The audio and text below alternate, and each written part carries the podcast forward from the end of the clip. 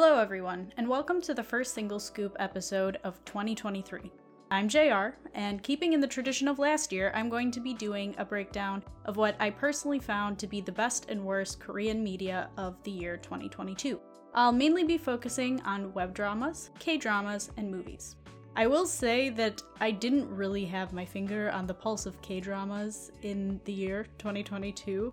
I did watch some big ones like My Liberation Notes and Our Blues, but I honestly didn't enjoy them as much as I had thought I would, unfortunately. But there are some good ones, there's some surprises, there's some ones I really didn't enjoy, but that's all good and fun, is all opinions here. I won't really be talking about the writers or directors of the shows or anything like that, but I do suggest you look them up on your own time if you are interested in them. I will have some light spoilers thrown in as well. I'll try not to get too in depth on any of them. With all that out of the way, let's start with the one I found to be the most disappointing, and that is Seasons of Blossom. So, this show actually started as a webtoon that was later adapted into a web drama. Web dramas are typically 10 to 30 minutes long in my experience, and sometimes they have a shorter episode count than a normal K drama. So, it's just a way to have like really condensed content come out. Let me tell you a little bit about the show itself. The web drama follows a handful of high school students and high school staff as they adjust to changes happening in their lives, as well as showing them come to terms with new information that sheds light on difficult events from the past. It has quite the cast, including So Ji Hoon, So Ju Yeon, Kim Min Gyu, Kang Hae Won, Yoon Hyun Soo, and Oh Yoo Jin. I want to put a little disclaimer here. I have been reading the actual comic since it started being released on Webtoon in March of 2021. Now, this is the English version. I'm sure it has been posted for years before that, but everything comes a bit later when it's translated into English. So, I do want to say that this has greatly affected my view of the show. And to give you some context, the webtoon I found to be quite unique because it was set up in character vignettes and it kind of focused on a handful of characters during one season fall, winter, spring, summer. And then it would go on to the next season and show other characters, and there would be some ties to the previous season's characters in some way or another. So you will continually see the same characters throughout the webtoon, just in smaller roles. The show kind of decided to throw this out, and I understand why. It's got a lot shorter runtime, and they can only tell so much story during that amount of time. I don't like that though. I think that it really took away from the story and the characters personally. So, let me get a little bit more in depth in my thoughts. In general, I'm actually pretty upset at how the drama decided to go about the story. The show changes how certain things transpired in the webtoon, which therefore changes the emotional beats of the story, and it also messes with the characterization of certain members of the ensemble, and it just all the changes felt poorly done, is what I'm really trying to get at. the character of Somang specifically is changed to be the other members of the cast's teacher instead of just like a college student who passes by and kind of gets entangled with them. And that completely changes the dynamic between her and Jaemin, who is another main character and also a high school student. It changes their dynamic entirely from one of a Nuna to a greater authority figure, and therefore that creates a greater divide between them. In fact, in the very first episode, the head teacher tells all the teachers, including Somang, not to do anything that can be misconstrued.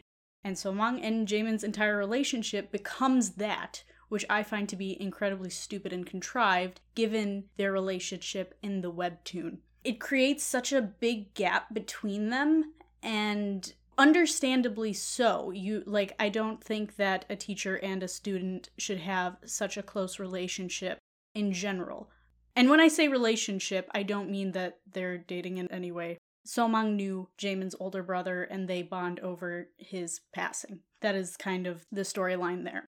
So, them hanging out gets very weird because she's his teacher when before she was only a few years older than him and it just it felt a lot less awkward in the webtoon because she was not an authority figure to him.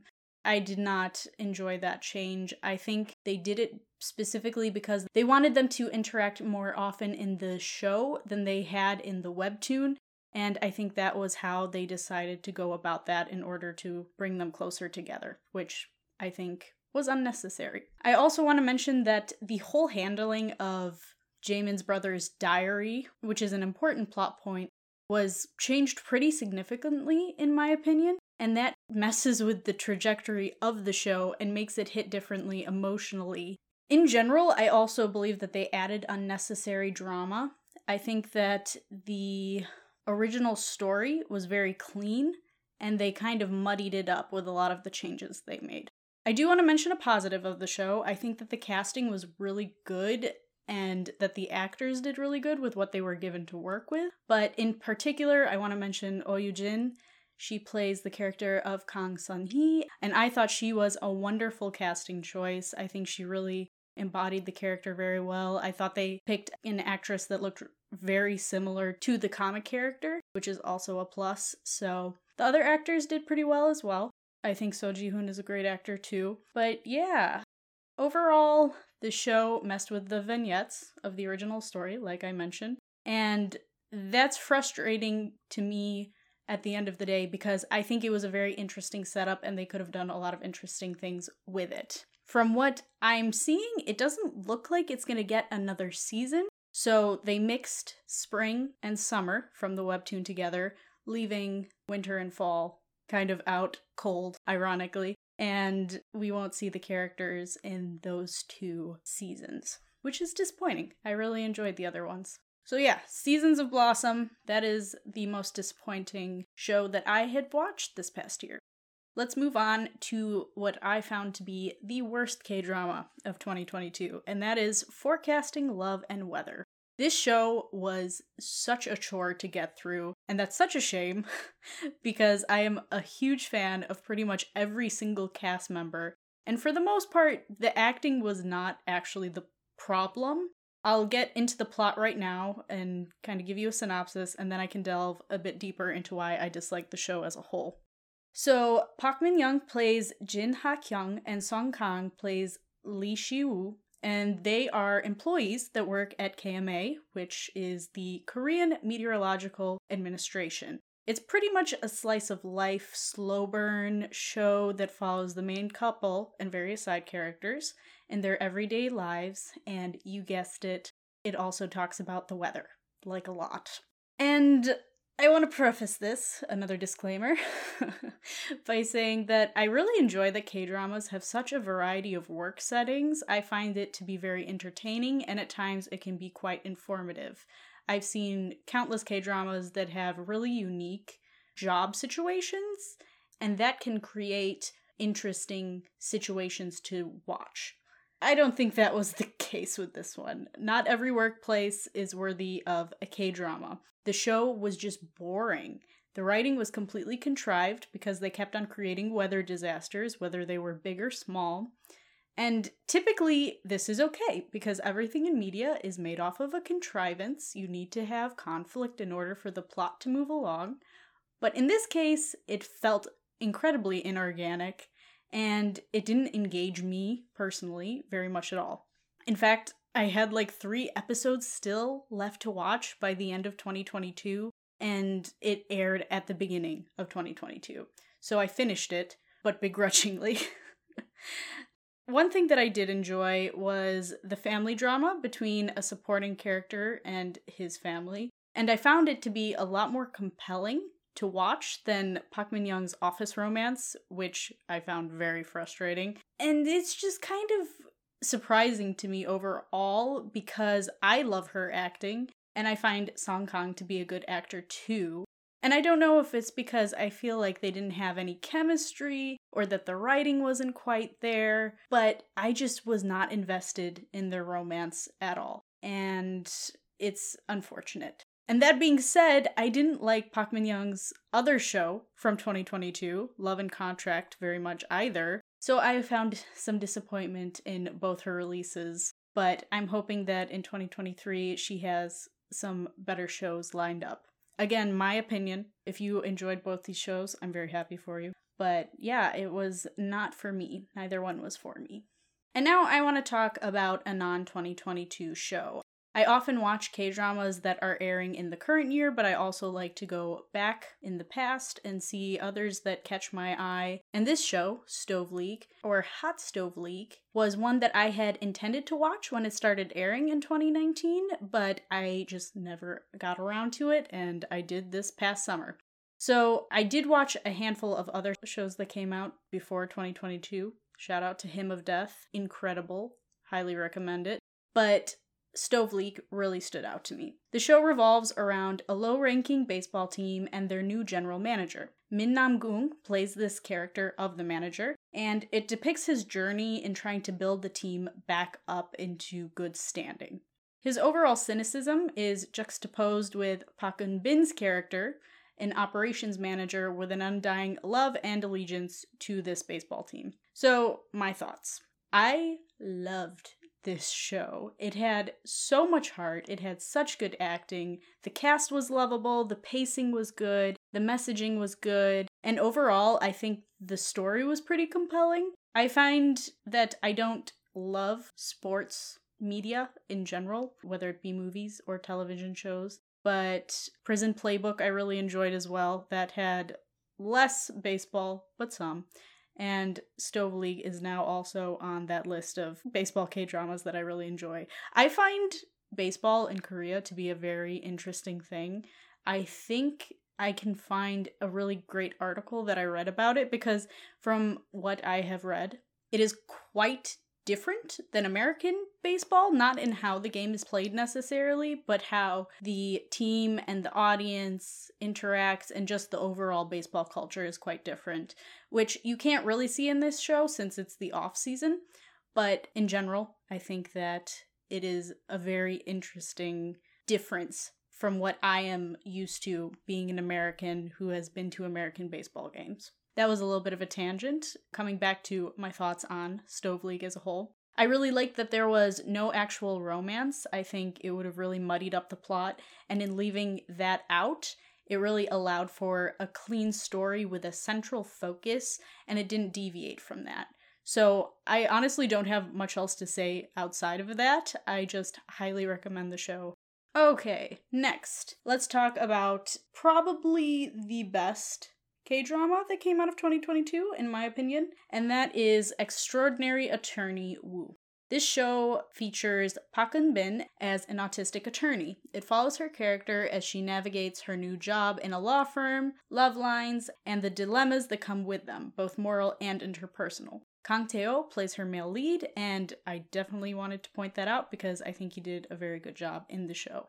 Also, I believe I started watching Stove League because I needed to watch more Park Eun Bin after watching this show. She is probably my favorite actress, and I knew I hadn't seen Stove League, so I was like, gotta watch that. Gotta watch as much as I can from her. So, my thoughts on the show overall. As far as I know, I'm not on the spectrum, so I cannot speak on the portrayal of an autistic character. However, I strongly recommend doing your own research and listening to those in the community and their opinions on how the show portrayed autism. And from my own reading of those people, both professionals and just people in the community, many found it to be a well done portrayal, and some had their criticisms. Understandably, you're never going to find anyone who does something perfectly, but you can find good things and you can find bad things. So, take of that what you will. In general, though, Park Eun Bin's character was very relatable to me.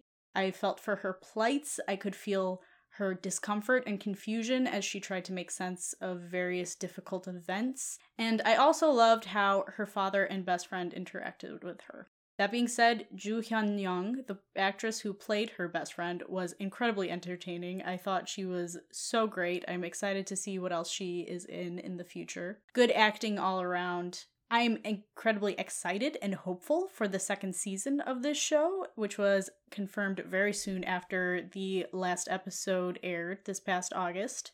Kang Tae-oh is serving in the military right now, so we'll see if he comes back, but regardless, we probably won't see too much of that for a while. I think I read that it's going to come out in 2024, so we have until next year to see how that goes.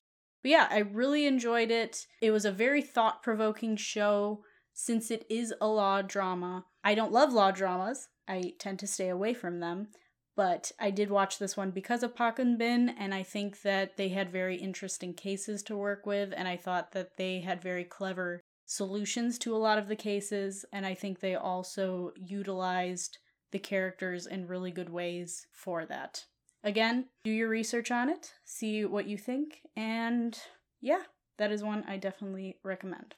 Okay, now let's talk about a movie. 20th Century Girl is one of the movies I watched this year, and it follows actress Kim Yoo Jung as she comes of age at the turn of the century. I believe it's set in 1999. So, the initial plot is that Kim Yoo Jung's character is trying to get intel on a boy for her sick best friend. Hijinks ensue, and Kim Yoo Jung ends up acquiring information on the wrong boy. She gets it on the boy's best friend, and she falls in love with the actual target, played by Byun Woo Suk, which causes problems between the four characters because it's like a love square kind of thing that's happening. The follow up plot has to do with Kim Yoo Jung and Byun Woo Suk's relationship and its eventual fallout. Spoilers! Byun moves outside of Korea and dies, and Kim Yoo Jung only finds out years later she thinks he's essentially abandoned her for many a year until she finds out that he actually passed away tragically and quite young. So, my thoughts. I like this movie. I went into it not knowing the actual plot, as I tend to do with Korean movies. It's a very bad habit of mine. And I came out of it heartbroken and teary eyed. That being said, I want to bring up another K drama from 2022. This one called 2521. And after 20th Century Girl came out, I saw a ton of people making parallels between the show and the movie. 2521 is also set in the 90s. It is also a coming of age story. And it is also about a couple that does not make it. For different reasons, however. And in a way, I think that the male character dying is kind of a more satisfying ending. And yes, I am saying that a death is more satisfying than what 2521 did. At least there was some sort of actual closure in that sense, in that relationship, that I feel like wasn't quite there with 2521. Going into the K drama, I knew our main couple would not have a happy ending just for the way they set it up, and as it progressed, I could just see that that was not the way they wanted to go. But it just got increasingly frustrating to watch because of how much chemistry that Kim Tae-ri and Nam Joo-hyuk had. And honestly, the entire cast of that K drama was incredible. They all acted so well. They were all so believable as their characters. But I don't know. It was it was a rough one. I didn't even have 2521 as one as a show to talk in depth about because of that. Because by the end of it I just kind of had checked out because I knew they weren't going to be together. I think that the final speech that the mom gives was nice in 2521, but overall, I think 20th Century Girl was a much more concise view of that similar idea simply because it was a movie. But yeah, I this was one of the only movies I watched this year, so I wanted to mention it for that reason, specifically because it came out in 2022. So, let's do something a bit different than last year. The next section of this episode, I am going to welcome my co host from the K pop Sunday podcast, Old R. Howdy. And we're going to talk about a. oh, well, okay. We typically spend our Thursday nights watching K dramas together. The last few months of 2022 got kind of crazy, so that was put on a hold for a little bit. But this past year, in 2022, we stumbled upon one of the wildest shows we have ever seen. And that is, I picked up a celebrity on the street. I'll give a quick synopsis and then we'll get into our thoughts on it. Kim Ga-eun plays an office worker down on her luck and very much uncaring of Sung Hoon's celebrity character. However, due to an unexpected turn of events, she comes to believe she killed him on the street. Purposely in action, but not in her target. She thought that Sung Hoon's character was her boss, and, you know, that makes it okay. anyway, from then on, she kidnaps. I can't believe this. From then on, she kidnaps him and takes him to her apartment, where they are in a confined space where they have to get along. It devolves into a completely different plot, but the two end up together regardless of their nefarious not cute meet cute. That's like the most basic ground level plot description of this show. It gets really wild as it goes on. But Oldar, why don't you tell us your thoughts to begin with? My main problem with it was the writing. From the love line to the ending, I just thought it was really stupid. And it was the only thing I have to criticize. Like, the actors, I feel like, tried their best Mm-hmm. considering what they were given. like, nobody on that front was lacking. Like, nobody in the makeup, wardrobe department, props, housing, whatever. Nothing was lacking in that way. Just the writing of the show. And my main problem with the writing was that the justifications for the protagonist actions weren't good enough in my mind. They tried showing her as having a rough day or a sad background as a way to gain sympathy, but I was still rooting for her to fail. I've never, ever despised a protagonist, maybe Arthur Gordon Pym, as much as I have her. And time and time again, she used and abused people for her own gains. She never grew, she never learned, and when she had the opportunity to, there'd be someone who would, because the writing called for it, would say, Oh, that's okay. Mhm. And she was manipulative to everyone from the guy she kidnapped to even her mother. So when it came to the love line, it felt very forced by the writers as they wanted it to happen, but by the way the characters acted leading up to it, it didn't justify it. Let alone the sympathy other characters gave her later on. Like, why are you on her side? And it didn't come off as being a dark comedy. If anything, it Mhm. came off as attempting to justify and write off a serious crime as being something silly. Yeah. And I think that leads very well into my point, which is the fact that this show is a tonal nightmare. It goes back and forth Yep. between something that's absolutely wild and difficult to digest and very heavy to lighthearted and happy with no buffer in between. So it's very jarring and their aim, I believe, was black comedy. So it just it ended up not hitting the mark because black comedy when done well is very entertaining. Like I completely agree with what you said. There was no justification for what she did. I feel like the writers have like watched a few K-dramas before and they're like, "Ah, the audience responds well when it's a character who has you know these these personal problems and it's sad and all this stuff but they didn't take into account the rest of the plot they were just like as long as she has this backstory or she has this current situation everything else is justified and that's crazy that's not how it works Well, the thing that got me was that, like, okay, so she accidentally knocked out the wrong guy who she believed was her boss. Okay, so she thought that she killed him. Understandable. like, she did one thing that was wrong. Understandable why her reason could be. But the problem was that she just kept going and she had Mhm. so many opportunities for outs, but she kept going. Like, when she thought he was dead at one point, she was like, well, I guess I'm gonna have to destroy the body. And then found out he was alive. And then there's another point she went, I should just bury him. Like there was no point where like she turned around. There was also one point where she was gonna extort him for money so that way she could leave the country. Mhm.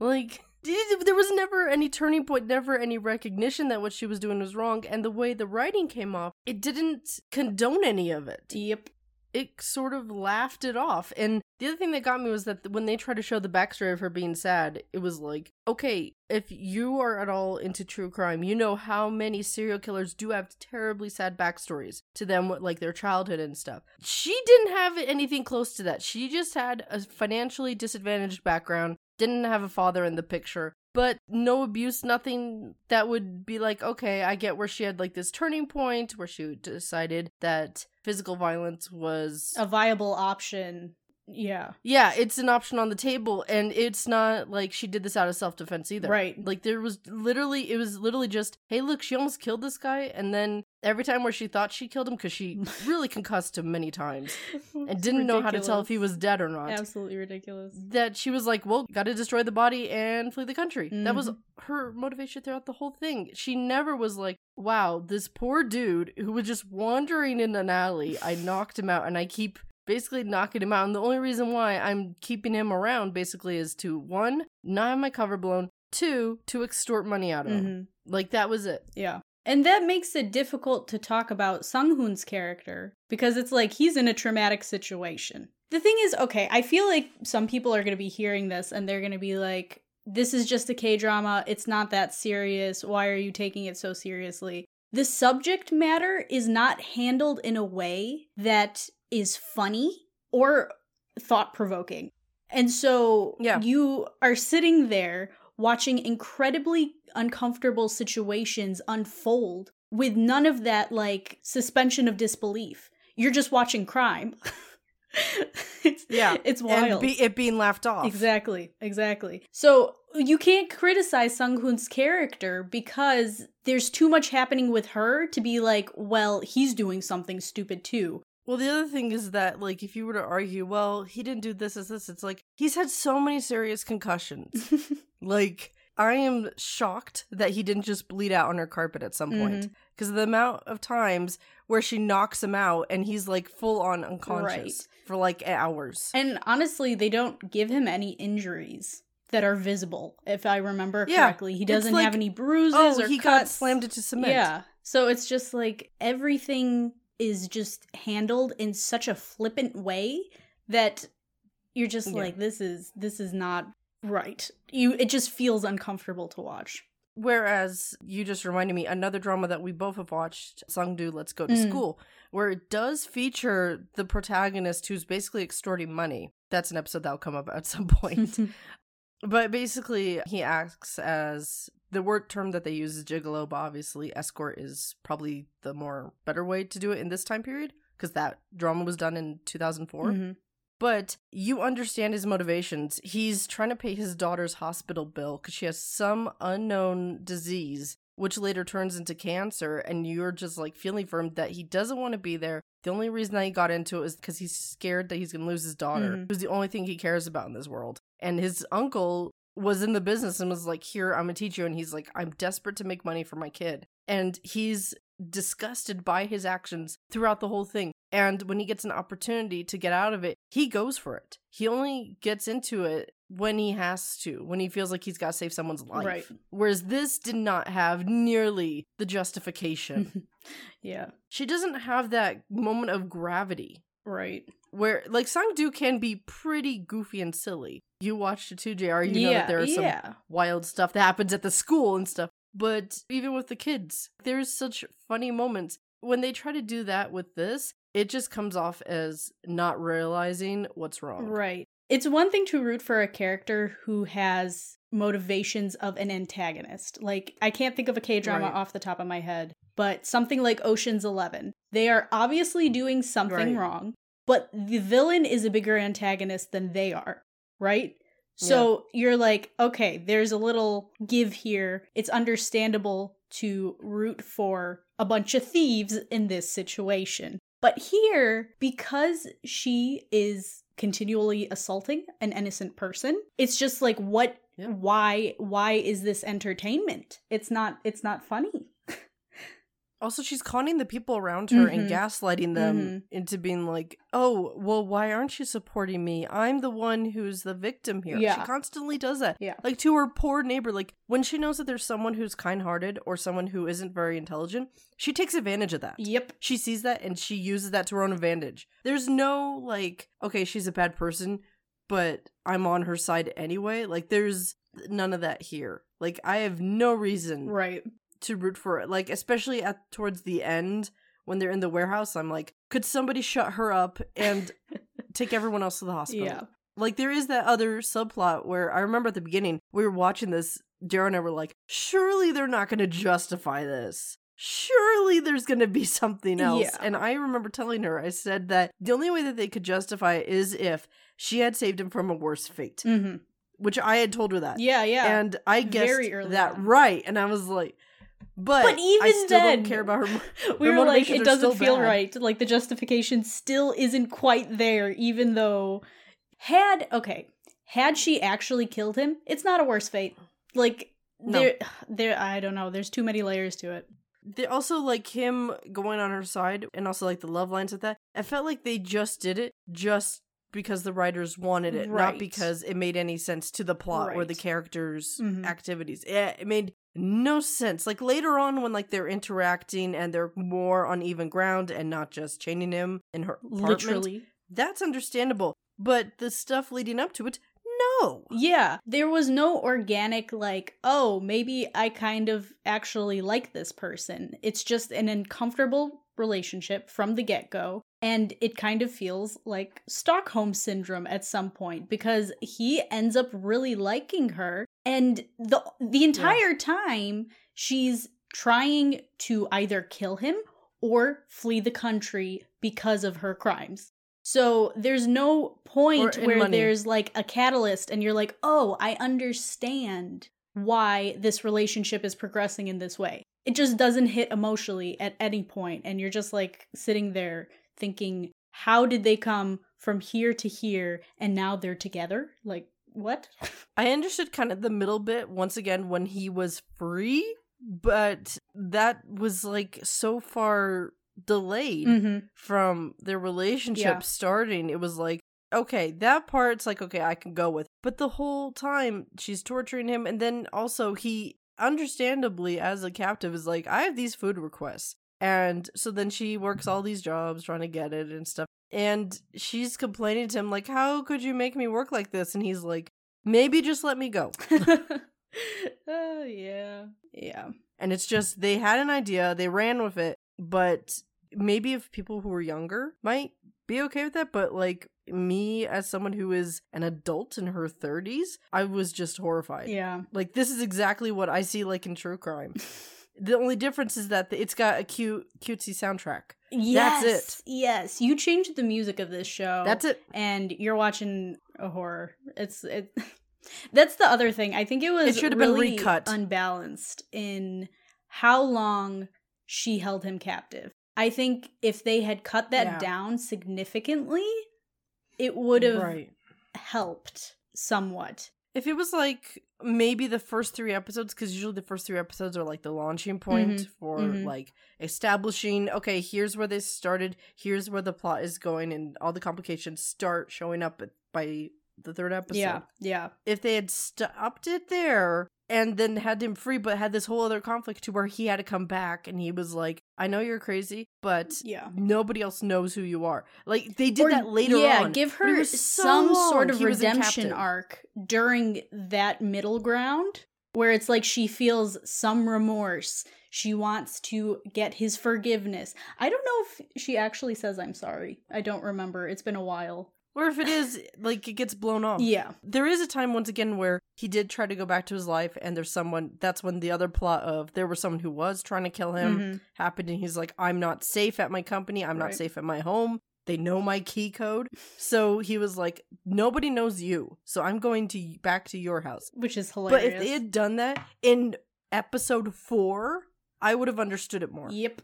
Where he's like, "You at least are an incompetent killer, so I can trust that I won't die at your hands, even though I'll have to go to the ER."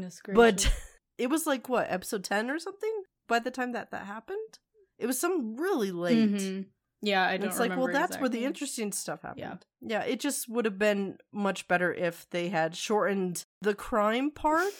like I know that like that's the whole thing of she got him off the street and she's trying to hide him, but it just lengthens out her crime, and it just Mhm. felt really disconnected to me. Where it's like I don't have any reason to feel bad for you. Yeah. And they didn't even make it cutesy. You know what I mean? Like, there is no point during this captivity where you're like, oh, I could see how someone can misconstrue that action. No, she just Yeah, binds him up. She feeds him sometimes. Like, it just it Yeah, doesn't she- make sense. That that's what gets me. Okay, people actually like this show. If you go on Viki and search it, it has almost 50,000 ratings with an average of 9 out of 10. But it is objectively poorly written, but all the reviews are people saying it's quirky and different, which is it's, Oh, it's shocking to me. I I cannot believe that almost 50,000 people have rated it so highly and don't see anything wrong with it.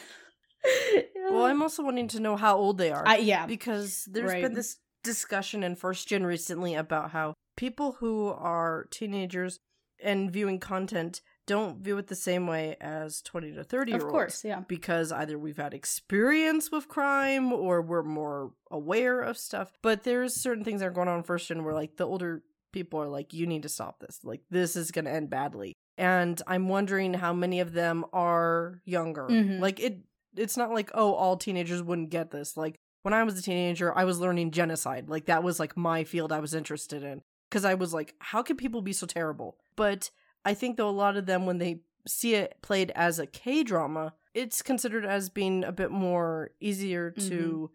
digest because it, it has meant the K drama filter on it. audience. You know, it's got bright Yeah. saturation, bubbly music, pretty people, and so you can kind of you can kind of shield your eyes to the actually Yeah. terrible stuff that is happening.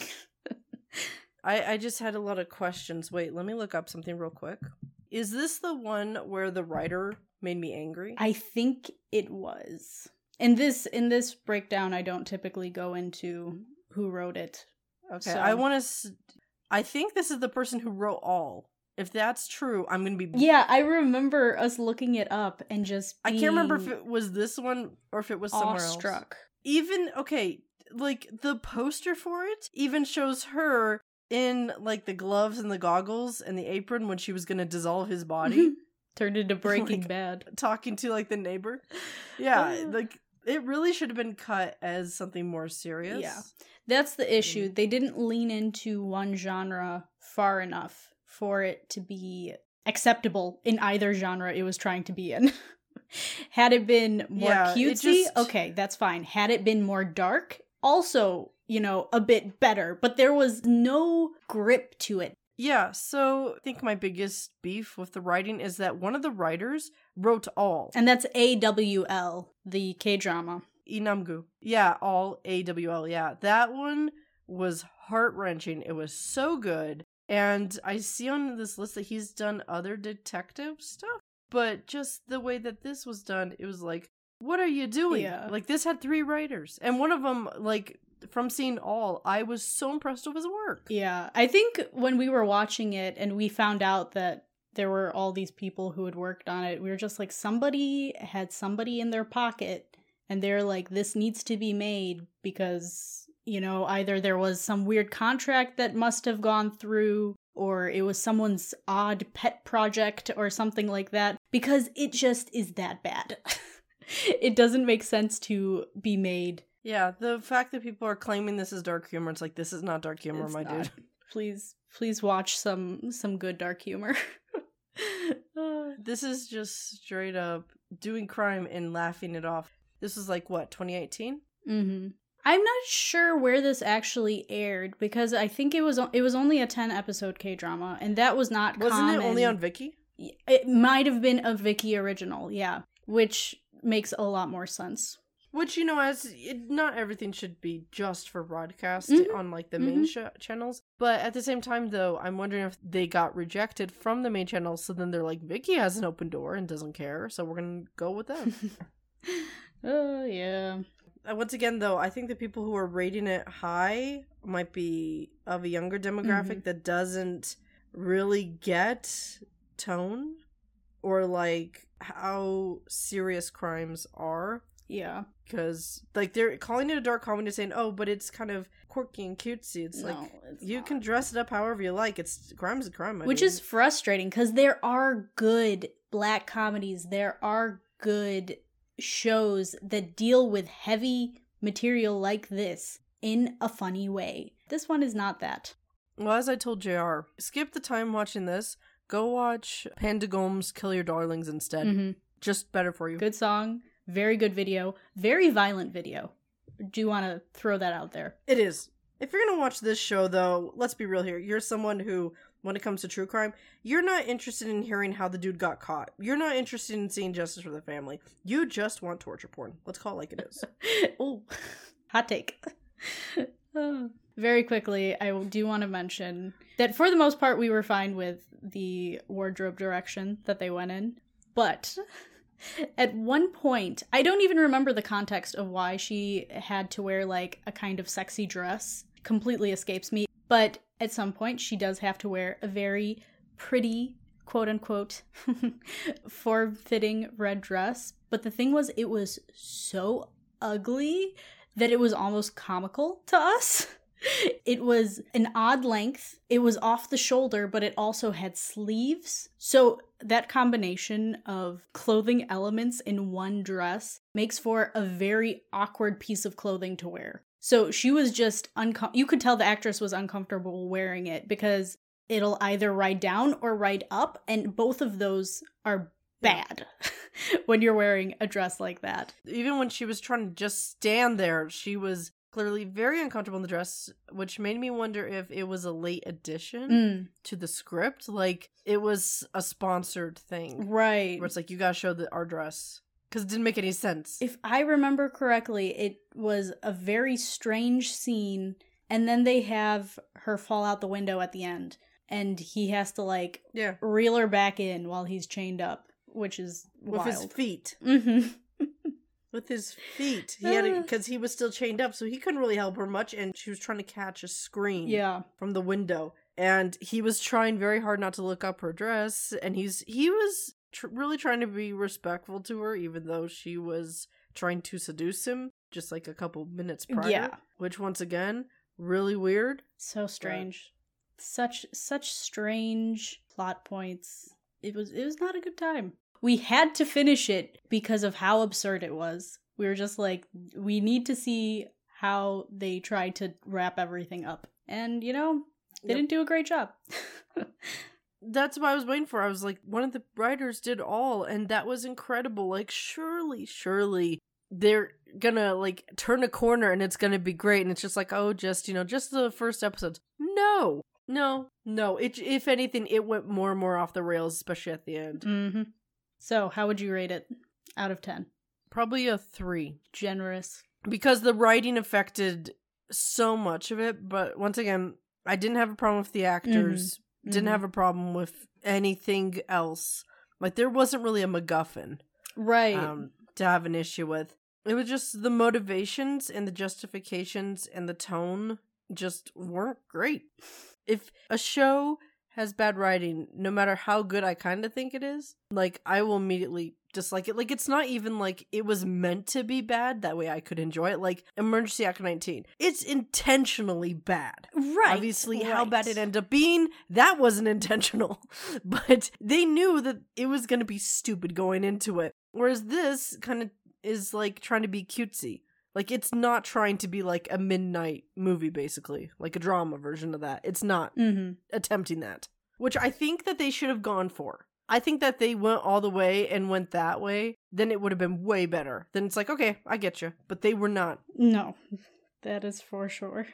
Alrighty, well, thank you, Old R, for coming on my 2022 Korean media discussion. We have another one that we watched last year, another single scoop coming out sometime in the next few months, so keep your eye out for that. And we'll likely be watching other things that we may or may not make single scoops on. So, more information on all that will come out soon.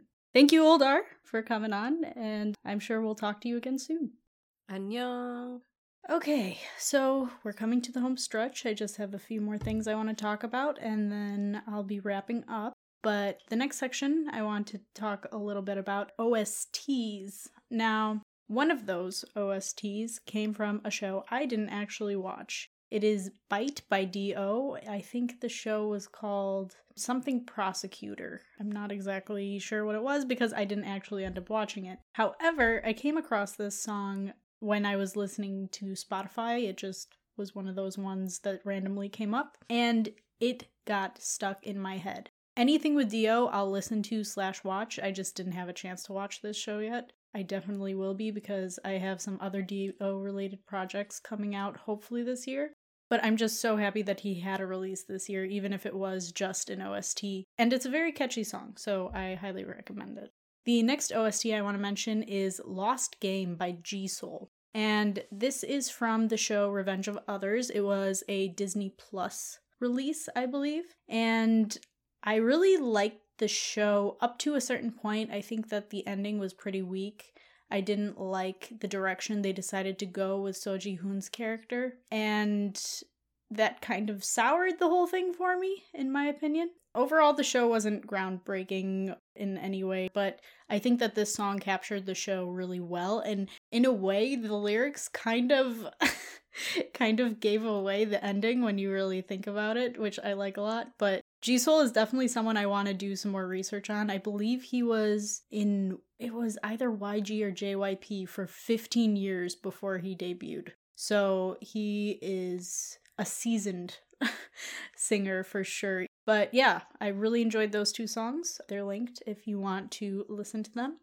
All right, so let's talk about some of the shows that I mentioned in 2021 as wanting to watch in 2022. By the end of 2021, there were already articles and lists of shows that would be released in 2022, and a few of them I had put in my list of things I wanted to eventually watch when they came out. Now, I didn't watch any of the stuff mentioned in that list, except for Yumi's Cells Season 2. I didn't watch these for various reasons. Dream the movie with IU and Park Seo-joon is still yet to come out. I think in mid 2022 they actually finally finished filming. So it's been in post production all this time, I would assume. And hopefully that will be coming out in 2023. The Sound of Magic and Tomorrow were two others that I had seen in lists that initially had caught my eye, particularly because Ji Chang Wook and Rowoon were in them. But The Sound of Magic and Tomorrow's promotional materials were released, and I just didn't really have any draw to either of them, and so I didn't end up watching them. But now that I have mentioned Yumi's Cell Season 2, I'll talk about it real quick. Like I mentioned last year, I really enjoy the gimmick of Yumi's cells having their own ecosystem within her, and I think it's really cute. I think the animation's really cute, and I think it makes for some really funny visual gags, and I think they really took that as far as maybe not as far as it could go, but they really pushed it. And some of them were strange, I will give it that. But for the most part, I do think it gave it a very unique spin on a slice of life kind of romance drama mellow type thing that it was going for. I also thought it was strange that I think they were going for like a romantic cell ecosystem within the character of Bobby, and that's why they had like sombreros and Spanish guitars. but I thought it was a strange choice. Didn't love that. But I did think that the addition of the super, like, kind of Chad cells were absolutely hilarious. I really liked that. I thought Jin Young did a great job as Bobby, but I still really missed An Bo Hyun's character. I haven't read the webtoon. I believe it's over a thousand chapters long at this point, and it's not one of those ones where you can like sit and binge it. You have to have a pass, you have to like pay for the episodes, and that is a lot of money. so I don't know exactly how closely it follows it. I think that there was nothing that was like jarring or out of place in the plot that would make me say, oh, they really changed this. I don't like this. But apparently, the next male lead is a character named Shin Soon Rok. So I don't think that Woong, An Bo Hyun's character, will ever get his redemption as a boyfriend, which is really unfortunate because even in this season where he did show up a few times, he was just really I don't know. They did such a good job with the first season, and he was a very lovable character, and they were a very cute couple. So I know that going into the second season with Bobby as the main male lead, that kind of was difficult for a lot of fans to accept.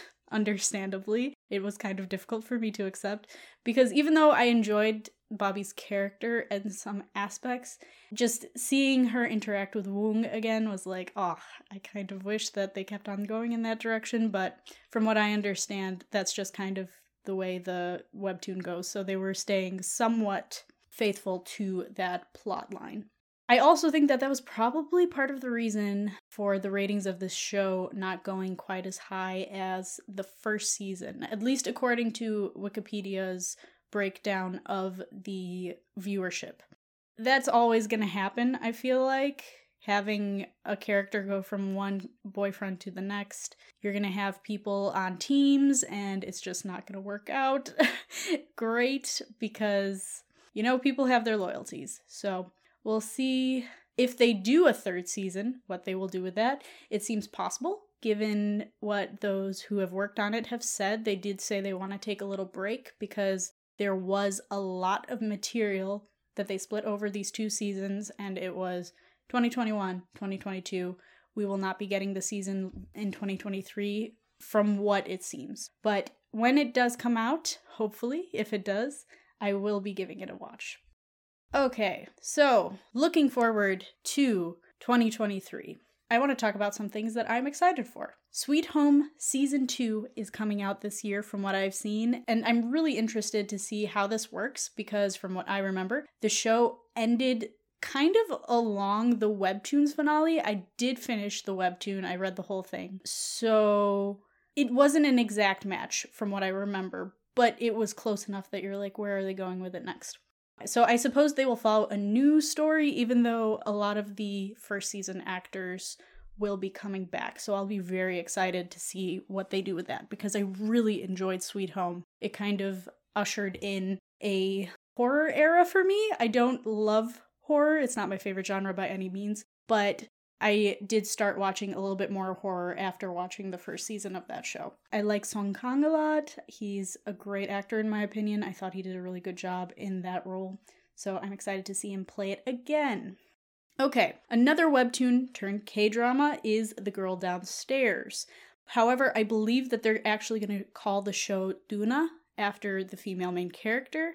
And okay, I have read the webtoon. I'm a little bit behind on it, so I'm not all the way up to date or anything like that. Hopefully I'll be done with it by the time that the show is out. If the sh- if the webtoon is finished. I'm not sure how many episodes it has in total. But I think it's an interesting story even if it's not groundbreaking. It's pretty I don't want to say compelling. It's not exactly compelling. It keeps your interest though, for sure. I am a bit concerned with the casting, however, because the characters are in their early college years. It starts out, I believe, with the main character being a freshman in college, and Doona is a year or so older than him. And they've cast Suzy and Yang Se-jong as the mains, and they're around 10 years out from that age. I'm not saying that they look old, I'm saying they look their age, and their age is pushing 30. So hopefully they'll be believable in these roles. Maybe they'll age the characters up. I'm not sure exactly, but we'll see how that works out. Some shows that are also going to get some seasons. This is this is wild to me. Having multiple seasons of K-dramas, I have experienced K dramas for so long where they just end and you don't get anything after they end, and that would sometimes like kind of twist your heart a little bit. But now we're getting all these multiple season shows, and it's really cool. That being said, I do enjoy the mini series format. I don't think every show needs a second season, but some shows that I'm looking forward to are Doctor Romantic Season 3. I am almost done with this first season and I'm really excited to start the second season because I know that one did really well. Like the first season did well too. But yeah, the second season I heard a lot of great things about it. Kim Min Jae has a bigger role from what I understand in the second season, and I believe he's coming back for the third season, so we'll see how that works out. DP season 2 is also coming out. I wrote a review of the first season of that on my Tumblr and I really enjoyed it. I'll also link my Tumblr because that's also something I want to get back into writing about shows I enjoy. Last year I said I was going to do that, but last year was an absolute mess and it didn't work out in that way. And then somewhat of a sequel to Strong Woman Do Bong Soon is coming out. It's called Strong Woman Kang Nam Soon. And I believe the actress from Squid Game, the one that everyone loved, even though she was just in a single episode, I can't remember her name off the top of my head, but I believe she's playing the main character. So I'm really excited to see this. I enjoyed the first season of the show. I don't know if this is going to be like a direct sequel to it and we'll see a lot of the characters from the first miniseries or if it's going to kind of be adjacent and maybe we'll get a few cameos. I'm not 100% sure about that, but I'm really excited for it. And then finally, The Uncanny Counter Season 2 is coming out. Now, I have not seen the final episodes of The Uncanny Counter. I have just a few left, so I'm not even sure how the show ends and how they'll make a second season work from the point that I have seen up to. but I think it'll be a really interesting one to get a second season for because I really like the world building and the setting of this first season so far. So if they're going to continue on with that, I'm all for it. Anyway, there are so many others coming out. Maybe I'll do a mid year rundown in a few months and kind of update you guys on what I've been watching since then. And I'll keep I'll keep the best obviously for the end of the year, but yeah, I'm I'm really excited for this upcoming year of K-dramas. I'm hoping that I'll be able to watch a few more and that I'll enjoy a few more because I feel like it was a little bit of a dry year for me. But yeah, these were my thoughts for just a handful of the shows that came out in 2022. Thank you for listening. If you enjoyed the episode, then please make sure to rate, subscribe, follow, and tell your friends about us. If you want to interact with us or just see more of our content, then you can follow us on Twitter at Kpop Sunbase or on our other social media platforms, which will be in the description. More single scoops are coming your way soon, and I just want to say thanks, everyone. Bye.